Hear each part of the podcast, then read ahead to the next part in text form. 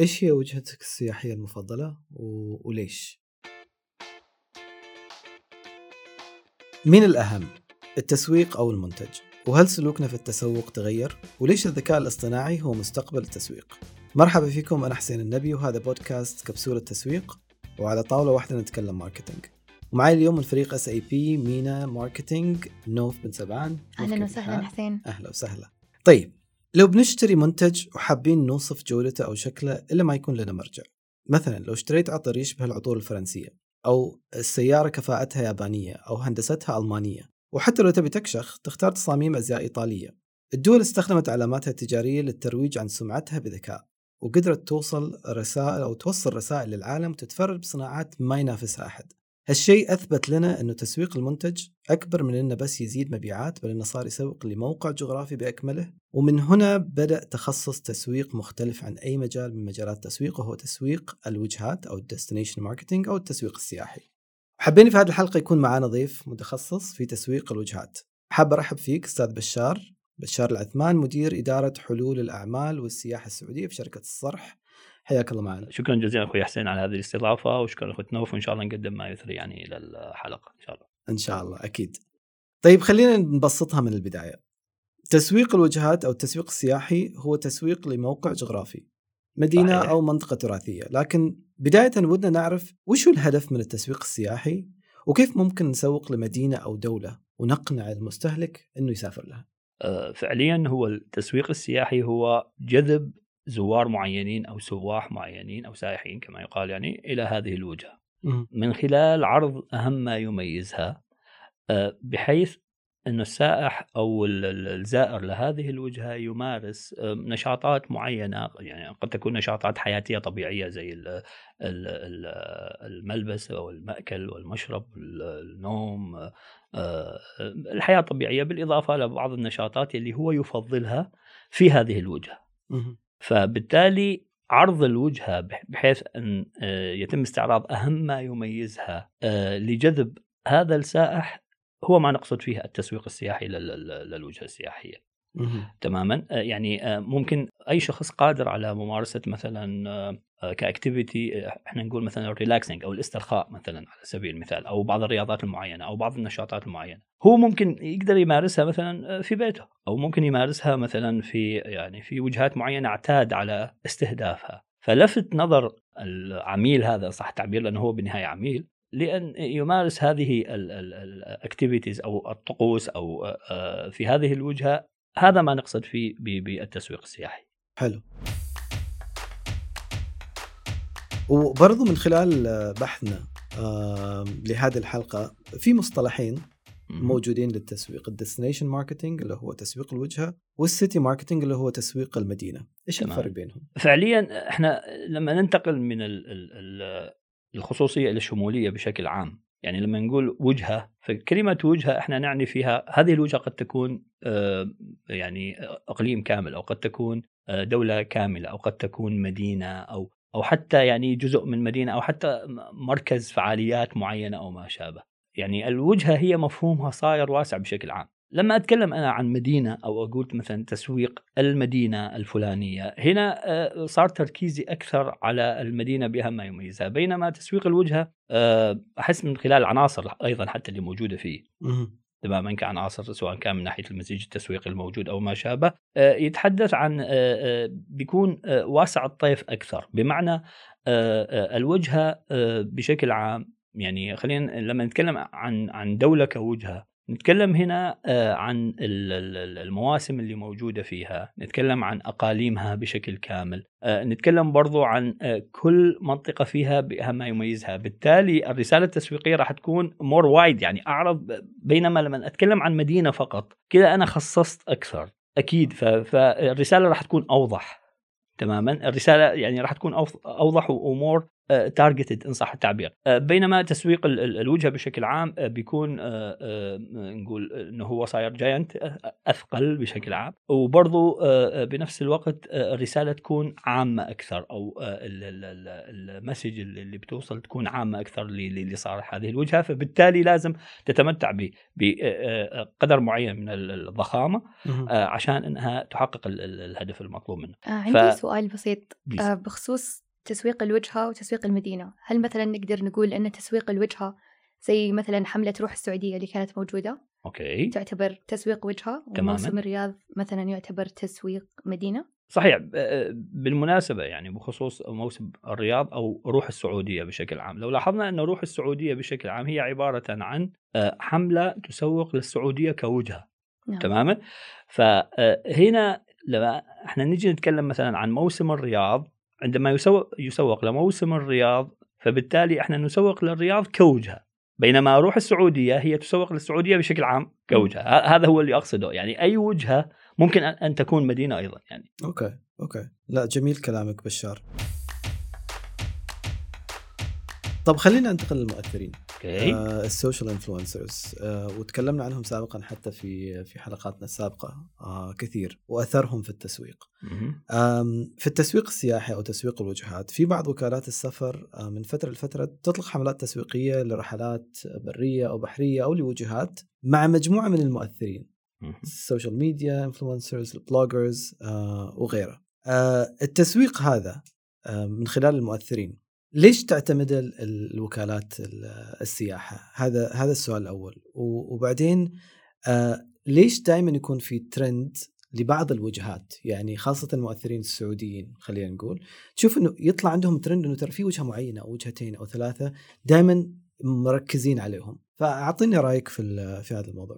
المؤثرين بشكل عام أقدر أقول زي ما نعرف، يعني تسويق المؤثر بشكل عام للوجهة زي تسويق المؤثر يعني بشكل خاص لأي منتج، وهذا الشيء يعني معروف سواء كان دايركت أو اندايركت. فما بالك لو مثلا يعني زي ما نعرف إجمالا أغلب تسويق المؤثرين لبعض المنتجات بشكل عام يقتصر على فترات معينة، على أجزاء معينة مثلا من الدقائق أو من الثواني يتكلمون فيها عن المنتج ويتكلمون عن مزايا واستخدامه وإلى آخره. بالنسبة لتسويق الوجهة السياحية، بحيث أن المؤثر هذا يسافر لها ويعيش نمط أو يأخذ التجربة بشكل عام أو كما يقال بالكامل، فهنا أكيد راح يساهم بشكل كبير أنه يعني يعزز أو إيصال الرسالة التسويقية لأكبر شريحة ممكنة من الجمهور.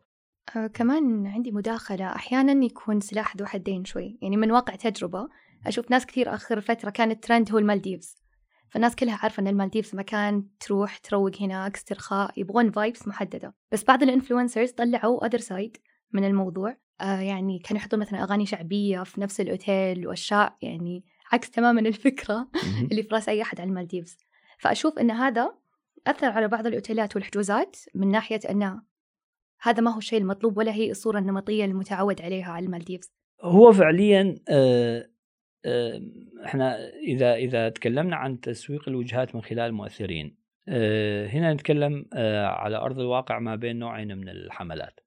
يعني قد يكون يعني في بعض الحملات هي قد تكون حملة بالفعل، خلينا نقول يعني حملة حتى ممولة من قبل مثلا الجهة المعنية بتسويق الوجهة السياحية هذه، او هي عبارة عن تغطية شخصية من قبل المؤثر نفسه. تمام. المؤثر لما يعني مثلا يغطي وجهة معينة من تلقاء نفسه، أكيد راح مثلا يعني ما راح يتخلى عن طبيعة البوست أو السنابس اللي يعني عادة ينشرها أو يعرضها، يعني بيظل ماشي بنفس اللاين إن صح التعبير يعني. أوكي.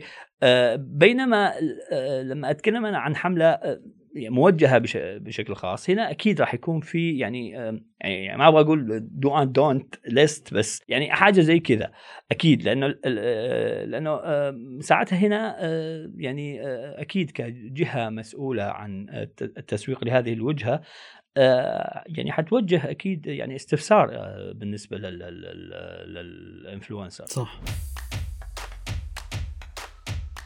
وهذا يجي من النقطة برضو كنا نتكلم فيها في حلقتنا السابقة، مصداقية المؤثرين. صح. أتوقع مع التسويق السياحي كنا نتكلم عن مصداقية المؤثرين. إذا عرضوا منتج مثلا كسوشيال انفلونس، سوشيال ميديا انفلونسرز، عرضوا منتج، هل نصدقهم؟ ما نصدق. هل جربوا المنتج؟ ما جربوا المنتج. مع التسويق السياحي وتسويق الوجهات الموضوع جدا مختلف، لأنه هو موجود في الموقع نفسه، في الوجهة نفسها، تراين كل الفاسيلتيز ولا كل التجارب اللي موجودة في نفس الوجهة، فتوصل بطريقة أفضل للمتلقي رسالة السوشيال انفلونسر أو السوشيال ميديا انفلونسرز. أتوقع أنها جهدها أقل بالنسبة للمؤثرين وقوتها أكبر بالنسبة للمستهلك. وهي قد تكون مثلا يعني ما تشكل على سبيل المثال، ما تشكل مثلا 10% من واقع السياحي اللي يكون موجودين هناك. لذلك من الأساس أثناء صناعة الوجهة السياحية حقيقة في مجموعة من العناصر برضو يلي تبدأ فيها جهة معينة هي الجهة المعنية بشكل كبير في تسويق الوجهة، يلي هي Destination Marketing Organization. أقصد في كلمة Organization هنا ليست منظمة بمعنى المنظمة، بس أنه يكون في Entity، كيان هو المعني بهذا الدور. في بعض يعني سواء كانت دول أو بعض المدن في مكاتب خاصة أو مكاتب مختصة تلعب هذا الدور تحت مظلة مثلا هيئة السياحة أو تحت مثلا مظلة وزارة السياحة أو الأثوريتي المسؤولة عن السياحة في هذا البلد.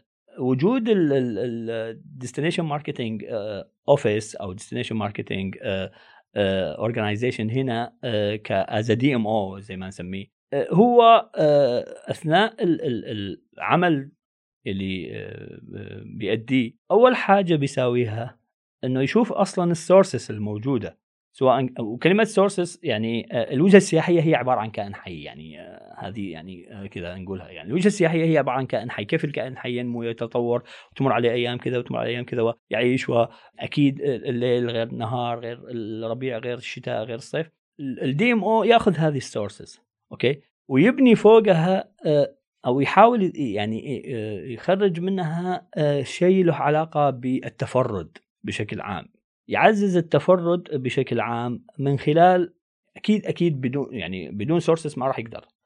فبيشوف أصلا هذه المصادر، طبعا كلمة مصادر لها علاقة في كل شيء ابتداء من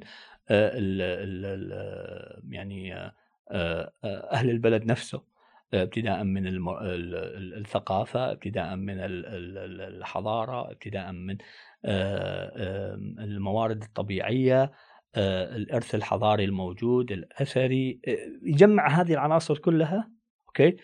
والعامل الأساسي فيها باي ذا واي هم يعني لوكالز، يعني البلد نفسه، لأن يعني هنا راح يطلع يعني خلينا نقول الميكستشر هذا أوكي، ويبني حاجة اسمها الخارطة الحضارية لهالمنطقة هذه، يولد من خلالها نوع من التفرد لهالوجهة هذه.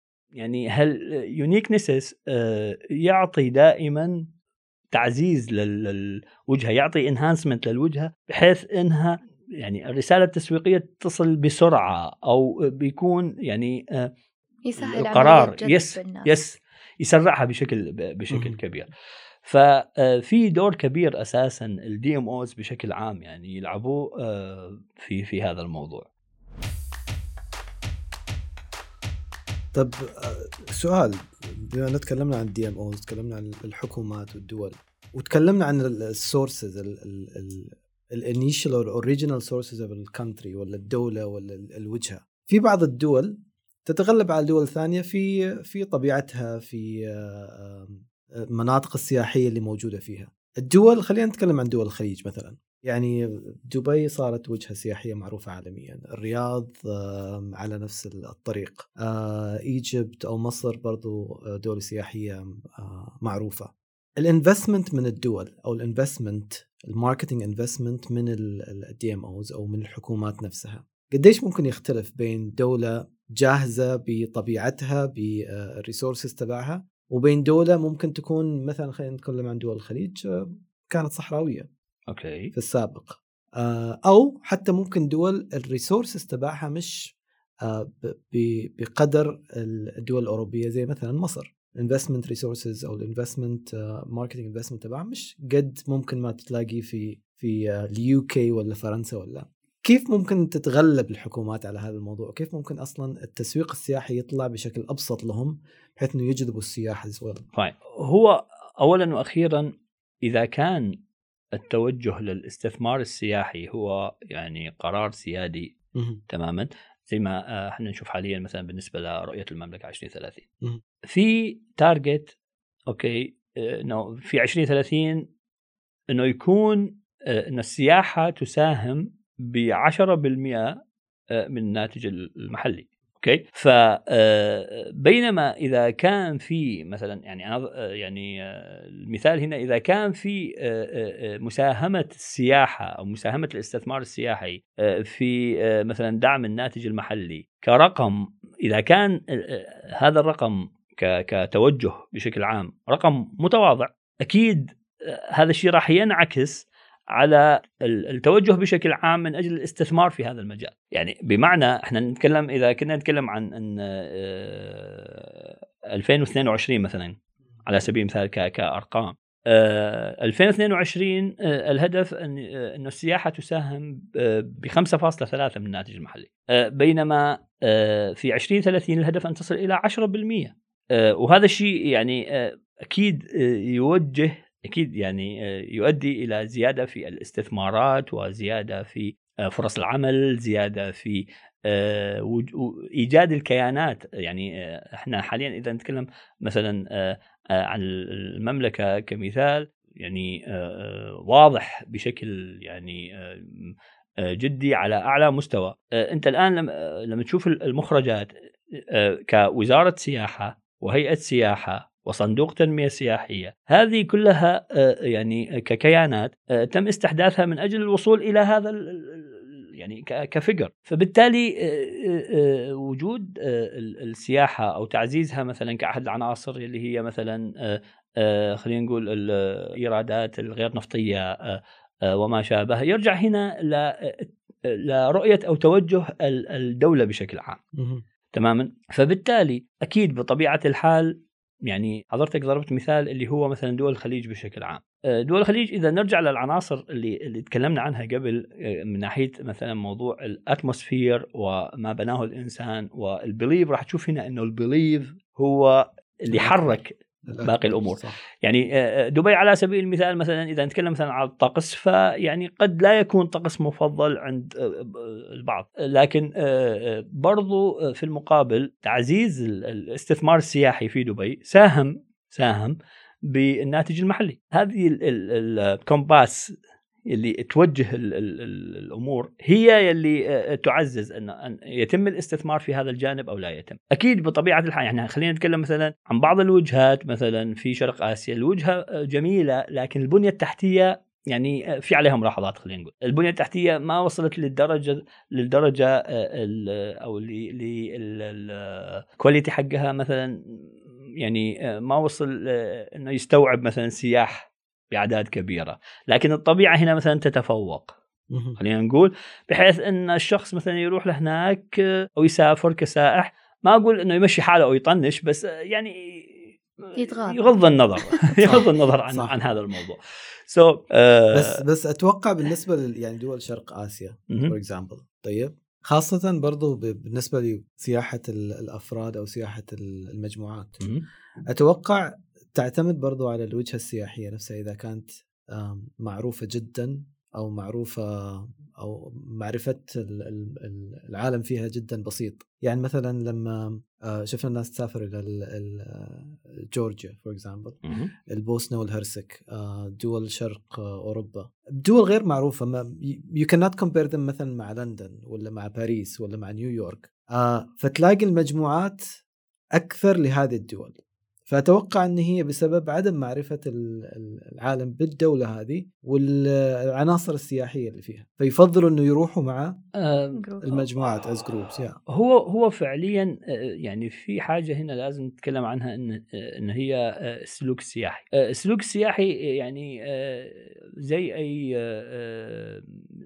سلوك مستهلك يتغير. فسابقا السلوك السياحي، خلينا نتكلم مثلا عن الساحل الخليجي بشكل عام، الساحل السعودي بشكل خاص، كان يستهدف وجهات محددة وبرامجها واضحة. يعني من تقريبا، خلينا نتكلم مثلا من 15 سنة، كانت مثلا ماليزيا كوجهة على سبيل المثال. برنامج ماليزيا واضح، سيلانغور، بنانغ، لانكاوي، كوالالمبور، وهذا البرنامج يعني أغلب السياح الخليجيين مثلا لما يسافرون يأخذونه أساسا هو كبرنامج. وأشوف أن هذا له دور كبير التسويق للوجهة زي ما أنت قلت قبل شوي، لأن قبل ترى ما كان في أحد يعرف شيء عن ماليزيا، فجت فترة كل الناس صار عندهم ترند، حتى الناس اللي نوت انترستد في هذا النوع من الاكتيفيتيز أو البلد يعني، بس من كثر ما هو صار ترند وكيف هم سوقوا للموضوع اللي حتى في قنواتنا صارت تطلع دعاياتهم. يعني أهمية الماركتينج فيه. أكيد لا، هو يعني إحنا لا شك أساساً بالنسبة لطريقة تسويق ماليزيا مثلاً، بالنسبة لدي ام او كان مسؤول عن ذلك، أوكي. لكن إذا رجعنا للمثال نفسه، بنشوف حاليا ماليزيا مثلا لا تعتبر جهة مستهدفة بالدرجة الأولى بالنسبة للساحة، فبالتالي أكيد السلوك تغير. الحين هو فعليا الوجهات برضو زالت، يعني سابقا ماليزيا كانت هي الوحيدة تقريبا معروفة في شرق آسيا كوجهة سياحية جدا مليئة بالعناصر السياحية.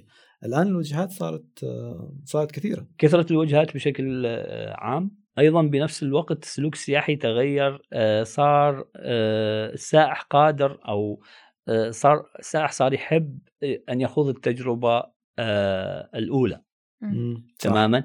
يعني مثلا سابقا، وانس احنا نتكلم مثلا عن بعض الدول في أوروبا الشرقية، فالسائح كان يعني لا يفضلها، أوكي. لكن الآن صار السائح يحب أنه يوصل على الوجهة. باي ذا واي، يعني السوشيال ميديا بشكل كبير ساهمت جدا في تغيير السلوك السياحي بشكل عام، حتى على يعني على صعيد العميل الحقيقي وليس حتى العميل المحتمل. يعني بمعنى سابقا كان السائح لما يسافر كان يعني، خلينا نتكلم مثلا، كان يهتم مثلا بنوع الغرفة بشكل كبير جدا، وكأنه هو رايح يعني خلاص يعني طول الوقت يظل هناك.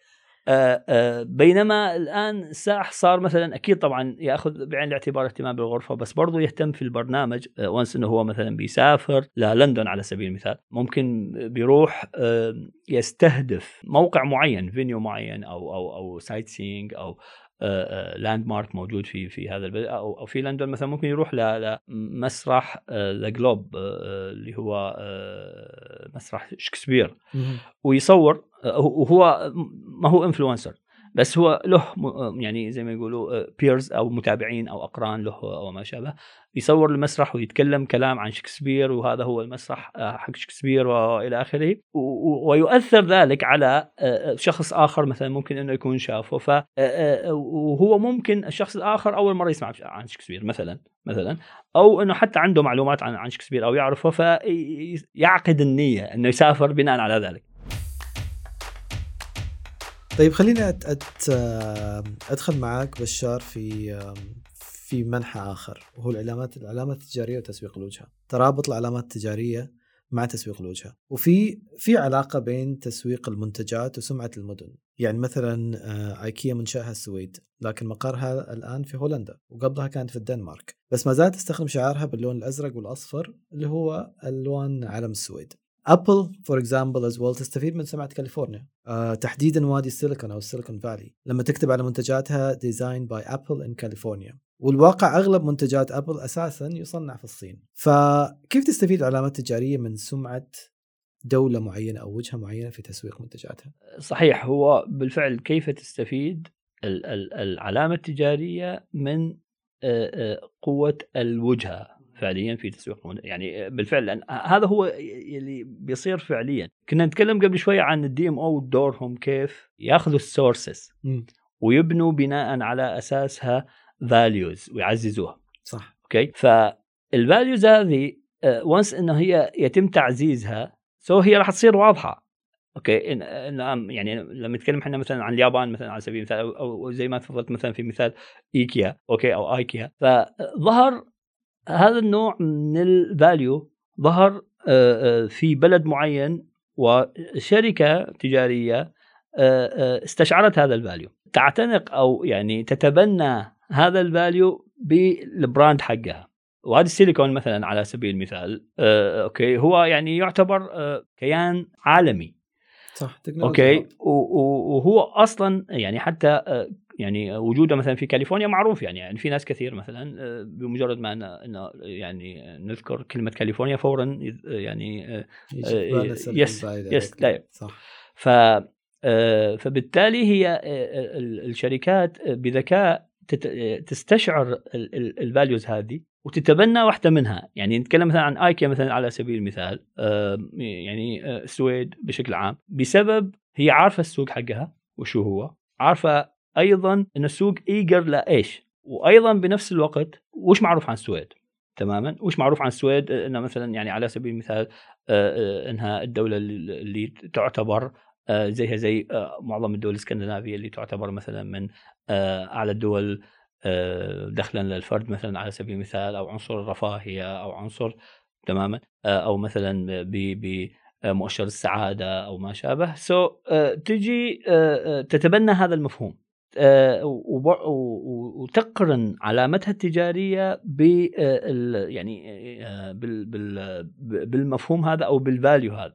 وانس انها يعني لما نتكلم احنا عن السويد اكيد في حاجات كثيره يعني باي ذا واي ترى هو المفهوم يختلف from time to time يعني صح. عرفت؟ فلذلك المفهوم لازم دائما يراجعوا، هذه يعني مسؤوليه كبيره ارجع اقول لك على الجهات المعنيه بتسويق الوجهات. فهل اقتران ما بين الفاليو هذا مع العلامه التجاريه هذا اللي بتسويه اوكي، وتحاول انه دائما تربط الاسم مع المنشأ أو البلد هذا تمام. فلذلك احنا نتكلم عن عطور باريسية ونتكلم عن صناعة يابانية ونتكلم عن يعني برضو يعني على سبيل المثال زي ما ذكرت قبل شوية اللي هو مثلا أبل أو أي منتج آخر مرتبط أوكي. لكن هنا لما نيجي نتكلم عن صناعة الفاليوز هذه في مثلا بعض الدول اللي مؤخرا بدأت تعمل على العنصر السياحي تحتاج وقت علشان يبان صح، عشان تيجي بعدين شركات تجارية تراك الفاليو هذا وتعززه صح. وهذا الشيء اللي بيصير بالفعل على أرض الواقع صح exactly. وأتوقع أن هي برضو علاقة متبادلة. تسويق المنتج يعتمد على سمعة الوجهة for example لتسويق المنتج، وأحيانا الدولة أو الوجهة تأخذ سمعتها من منتجات معينة وعلامات تجارية معينة. خطر في بالي سؤال بشار، إيش رأيك في البراندينج للوجهات؟ زي مثلا قدرنا نشوف قبل فترة شتاء طنطورة في العلا وما إلى ذلك، فهل تشوف أن هذا الشيء مهم جدا في تسويق أي وجهة، أن نصنع علامة تجارية خاصة لهذا المكان يحتوي على الأشياء الأساسية في هذه الوجهة؟ فعليا وجود علامة تجارية شيء أساسي إذا كنا نتكلم فيه عن يعني موسم معين. باي ذا واي يعني شتاء طنطورة مثلا كموسم هو كان الموسم الأول في مواسم السعودية صح. إذا حبينا يعني صح. يس وبعدها بسبب كوفيد يعني الأمور شوية اختلفت. الآن صار صار شتاء طنطورة هو يعتبر أحد الإيفنتس اللي بتصير خلال موسم العلا بشكل عام ذات زد. فيس لأنه صار في أكثر من يعني أكتيفيتي، صار في أكثر من إيفنت معين، واحد منها شتاء طنطورة حلو اوكي، واحد منها شتاء طنطورة. بس بالنسبه للبراند هذه يعني كيف احنا مثلا يعني هذا التفسير لو ما يعني احنا مثلا يعني نتابع بشكل مستمر العلا كوجهه، ولا ما كان يعني عرفنا هذا الشيء الا اذا جاء دور الدي ام او هنا علشان يعزز انه ترى شتاء طنطورة قبل كان هو، لكن الان صار هو احد اوكي او هو جزء البراند بشكل عام. هنا في عندي أكثر من حاجة معينة، يعني لما نتكلم عن باريس في عندنا اللي هو العلامة التجارية، وفي عندنا اللي هو يعني التميمة إن صح التعبير. يعني لما أتكلم مثلا عن باريس أتخيل مثلا برج إيفل، لما أتكلم مثلا عن روما أتخيل مثلا الكولوسيوم أو ما شابه. وجودها هو يعني هام لأنها يعني وانس انه هي مثلا موجوده على منتجات مثلا معينه او ما شابه، يعني تختصر الكثير من الرسائل لما بيشوفها شخص اصلا هو عارف وش اللي موجود هنا. عندي لك سؤال شخصي بشار، بما أنه نتكلم عن الوجهات السياحية والتسويق لها، إيش هي وجهتك السياحية المفضلة وليش؟ إذا أتكلم عن الوجهة السياحية داخل المملكة، أوكي. هي فعليا المثلث اللي يعني يبدأ من العلا وينتهي في حقل ويعني شمالا إلى أملج جنوبا. هذا المثلث أتحرك فيه باستمرار يعني بحكم عدة أمور لها علاقة بطبيعة عملي. وأيضا بنفس الوقت ليش السياح أنواع؟ أنا كسائح مهتم بالآثار، يلفت نظري دائما هذا النوع من السياحة بشكل عام. بينما خارج المملكة إيطاليا، روما، فلورنسا، يعني هذه المدن فيها يعني احنا نتكلم عن 3200 معلم سياحي بالهواء الطلق يعني أوكي. وبالإضافة إلى إسبانيا الأقليم الأندلسي يعني تحديدا بسبب برضو هذا الموضوع، يعني في مزيج ما بين الطبيعة والآثار. طيب سؤال آخر بشار، بالنسبة للمردود السياحي لاستضافة الفعاليات الكبرى الضخمة العالمية في بعض الدول، يعني مثلا حاليا عندنا إكسبو 2020 في دبي يرجع لها بمردود سياحي كبير أكيد. السنة القادمة برضو كأس العالم لكرة القدم موجود في الدوحة في قطر، هذا أكيد له تأثير. السعودية أيضا بشرة خير أنه تقدمت بملف استضافة إكسبو 2030 وإن شاء الله يكون لنا في النهاية إن شاء الله. هذا أكيد راح يرجع المردود. إيش رأيك في استخدام هذه الفعاليات الضخمة العالمية في جذب السياح؟ طبعا بالنسبة لإكسبو هو زي ما نعرف أنه هو عبارة عن معرض عالمي يقام ما بين كل فترة وفترة في أحد الدول اللي تفوز أساسا بالاستضافة هذه. سياحة المعارض والمؤتمرات بشكل عام هي تعتبر أحد أنواع السياحة المصنفة يعني بشكل واضح، يعني بالإضافة إلى أنواع السياحة الأخرى. سياحة المعارض والمؤتمرات تشكل أساساً في بعض الدول ما يتجاوز عن 35% من إجمالي السياحة تماماً. إذا نتكلم مثلاً عن السياحة يعني عن مثلاً على سبيل المثال على سنغافورة مثلاً على سبيل المثال اللي هي أساساً استضافت بفترة من الفترات إكسبو، وأيضاً بنفس الوقت يعني إكسبو إذا نرجع فيه تاريخياً، إكسبو يعني هو بدأ من 1851 يعني هو كمعرض بدأ في لندن. الهدف منه أنه هو يكون معرض يعني حدث عظيم لاستضافة الصناعات أو الشركات الصناعية ودعوة الزوار لهذا المعرض. وبدأ إكسبو بدأ يعني مسيرته في أكثر من دولة، وكان في مخرجات كثيرة من إكسبو على صعيد الصناعات أو على صعيد أهم الحاجات اللي احنا بنشوفها. يعني يقال إنه برج إيفل كان هو مدخل إكسبو باريس. في إكسبو في اللي صار في أحد دول آسيا أعتقد كوريا كان اللي انعرض فيه أول بال1970 اللي انعرض فيه أول أجهزة الاتصال اللاسلكي. فدائما إكسبو يشهد يعني زي ما يقولوا الكثير من المخرجات اللي أثرها يعني معروف على مستوى العالم كله. إكسبو اللي صار في أحد الولايات برضو ما يحضرني الاسم الآن، تم طرح مفهوم الآيس كريم بشكله الحالي تماما. أوكي يعني هو كان سابقا يحطوه في قوالب معدنية أو شيء، بينما أنه هو يكون مثلا مغلف مثلا بورق أو بشكله الحالي. هذا صار يعني هو الإضافة اللي أتوقع خدمة البشرية كلها جدا. فإكسبو دبي مشاركة المملكة فيه بجناح يعني يعتبر من أجمل الأجنحة، أخذ أكثر من جائزة، أخذ دخل الجينيس أيضا في أكثر من سجل، وتقديم الملف للترشيح أكيد راح يعزز بشكل كبير من زيادة الزوار، يعني زوار إكسبو بالملايين أولا وأخيرا، وكونه هذا الزائر يندرج تحت سائح لهذا الحدث العالمي، فأكيد أكيد هذا الشيء راح يعزز بشكل كبير ويساهم كرقم، يختصر الخطوات هذه من على يعني يفسح المجال للكثير من الزوار لزيارة إكسبو المملكة إن شاء الله. فأكيد يسرع عجلة دعم السياحة في الناتج المحلي. أكيد. حلو. جميل. أكيد. زي كمان عندنا استضافة نهائي كأس آسيا هذه السنة، بيكون عندنا في الرياض بيلعب نادي الهلال السعودي مع أحد الفرق الكورية، فهذا كمان ممكن يعزز صورة المملكة خارجياً وفي الدول الآسيوية، فنتمنى كل التوفيق للمشرف ممثل الوطن سوري نادي الهلال بإذن الله. نو كومنت، ما له علاقة بالكورة فما بقول شيء، بس الله يوفق اللي راح يفوز إن شاء الله.